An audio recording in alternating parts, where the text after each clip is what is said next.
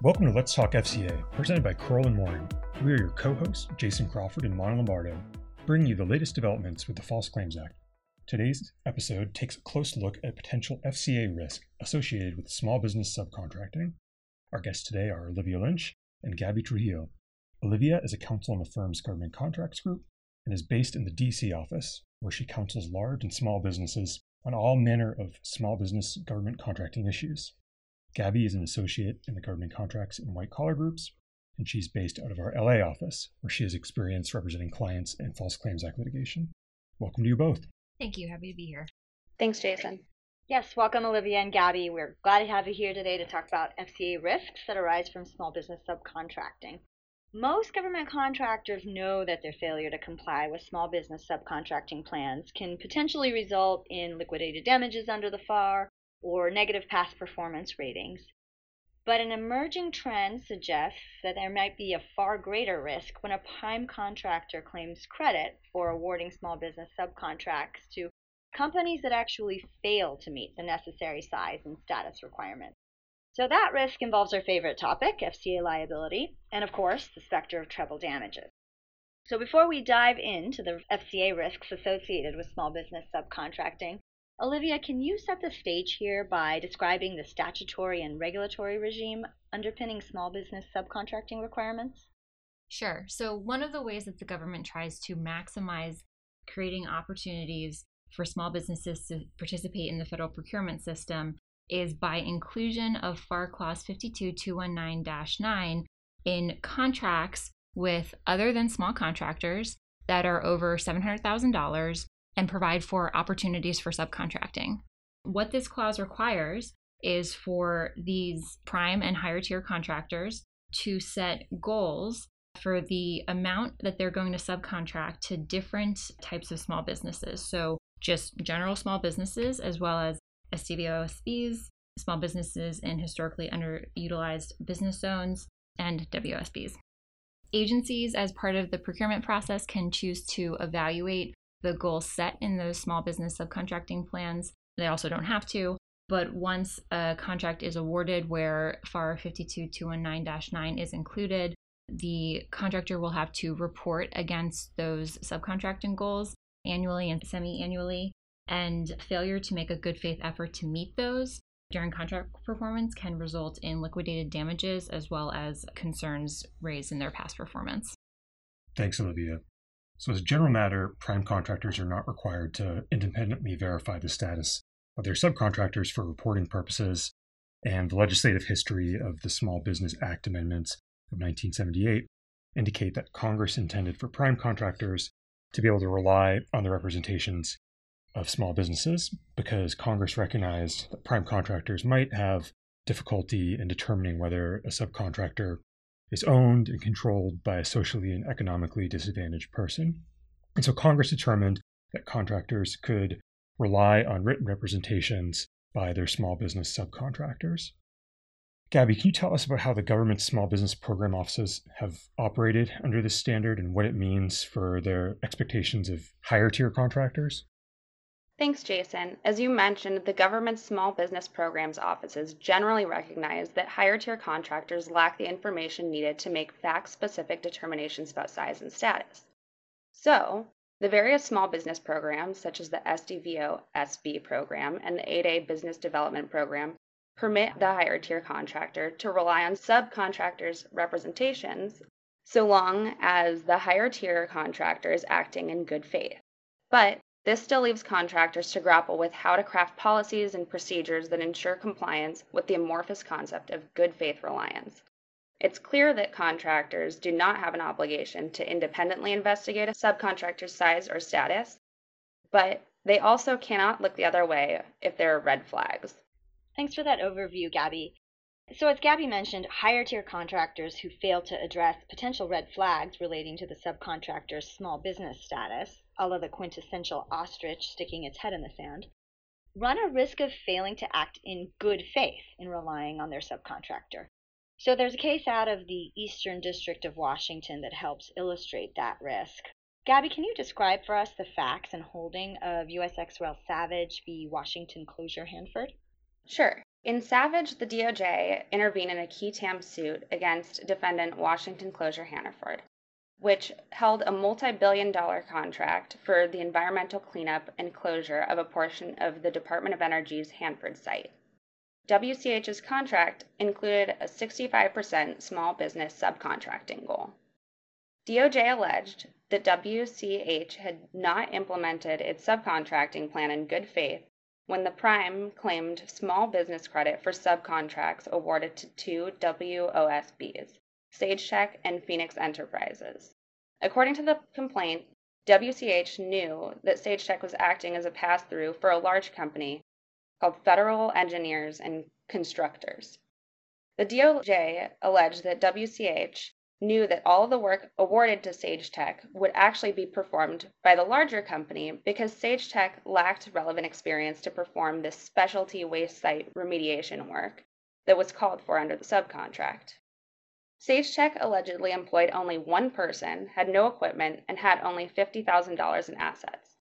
The government alleged that these were all potential red flags, but what ultimately may have prompted the DOJ to intervene in this case was that WCH had an internal email from the prime contractor's subcontracting specialist discussing how much SageTech would be paid.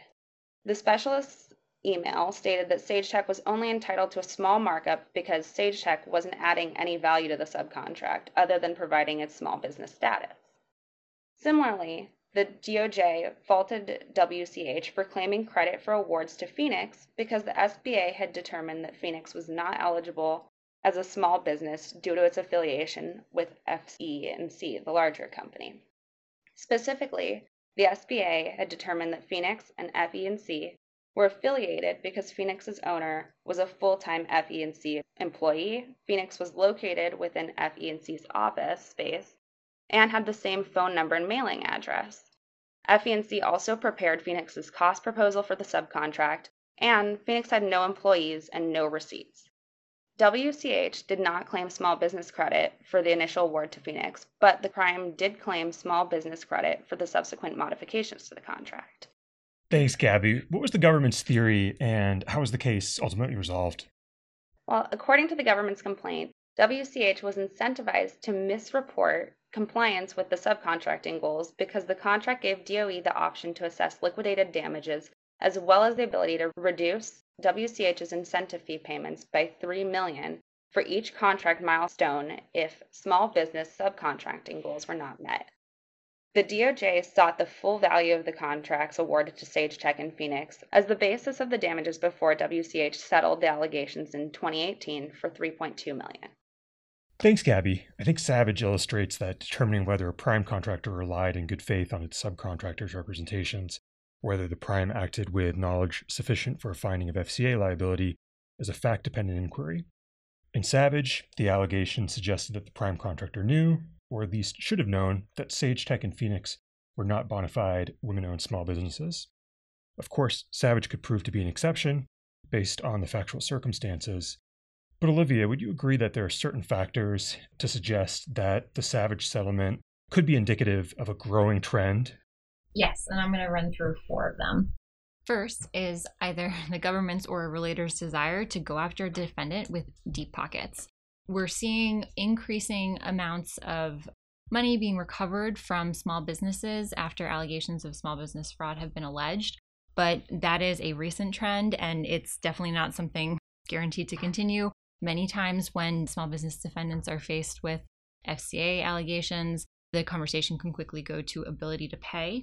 And so, in circumstances where you've got a large business prime contractor who you know you can allege shouldn't have been relying in good faith on certifications received related to their small business subcontracting plan, those are, I think, pretty attractive targets.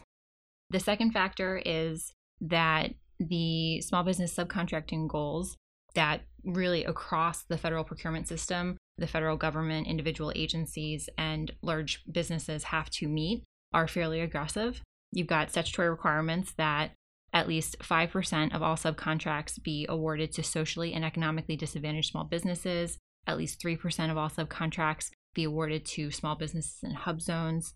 And so, oftentimes, in order for federal agencies to be able to meet their own subcontracting goals to small businesses, they'll push in procurements for prime contractors to be evaluated against their proposed small business participation and can include higher goals than may be achievable or can set up the procurement in such a way that you've got large businesses bidding with pretty aggressive numbers in order to help them win the work.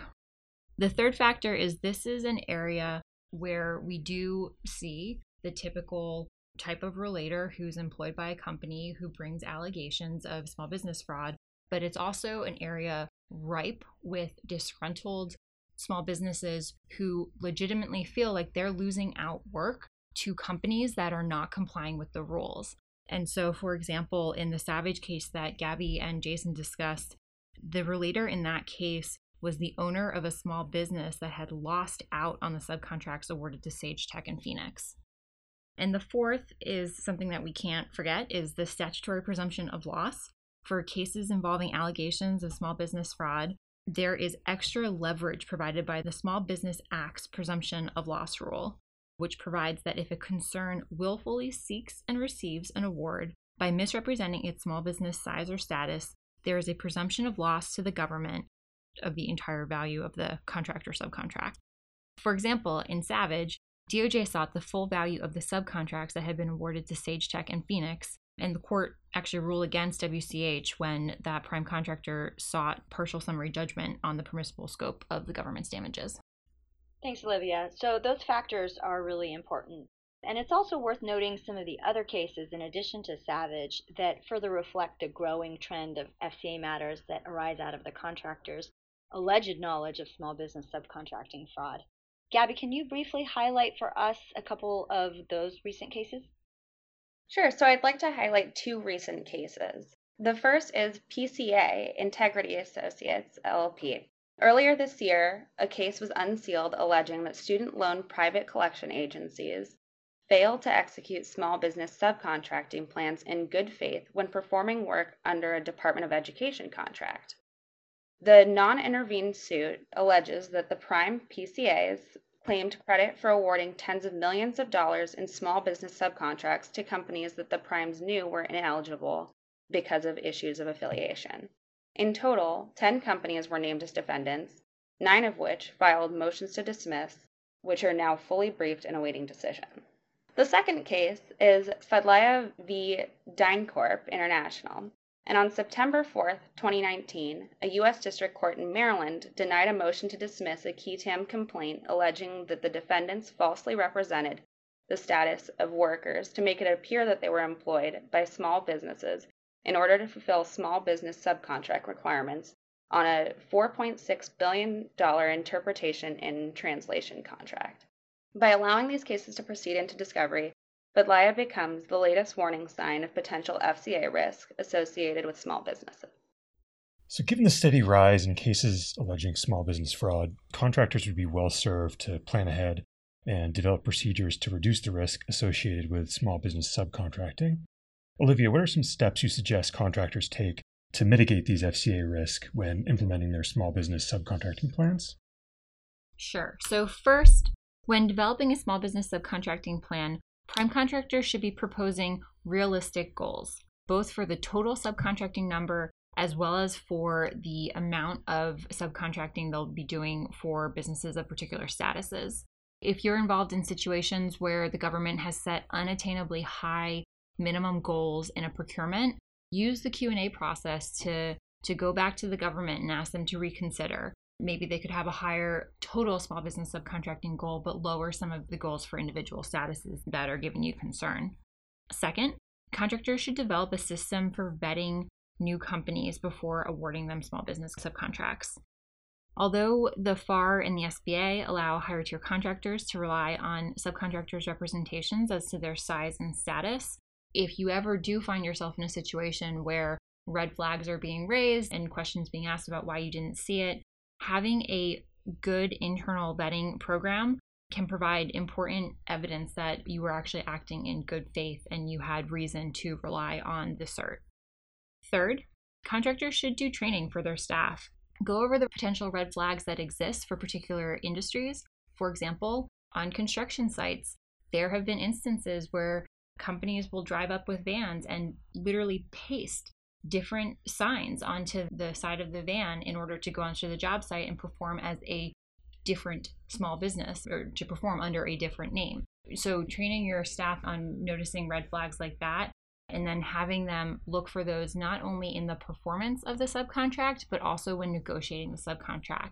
That is oftentimes areas where you've got a lot of information being conveyed, and it's helpful for the individuals receiving it to know what to look for.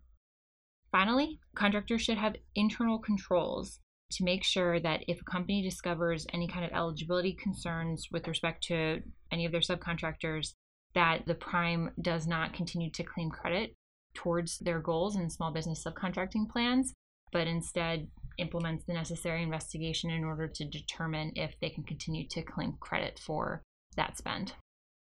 Thanks, Olivia. Those are some really great practical takeaway points. Well, that's all for this episode. We want to thank Olivia and Gabby for joining us today to discuss False Claims Act risks associated with small business contracting. Please check out an article published by Olivia Gabby and our very own Jason Crawford in last week's edition of The Government Contractor on this topic. If you have any questions, I can be reached at 213 443 5563, Jason at 202 624 2562, and we'll see you next time on Let's Talk FCA.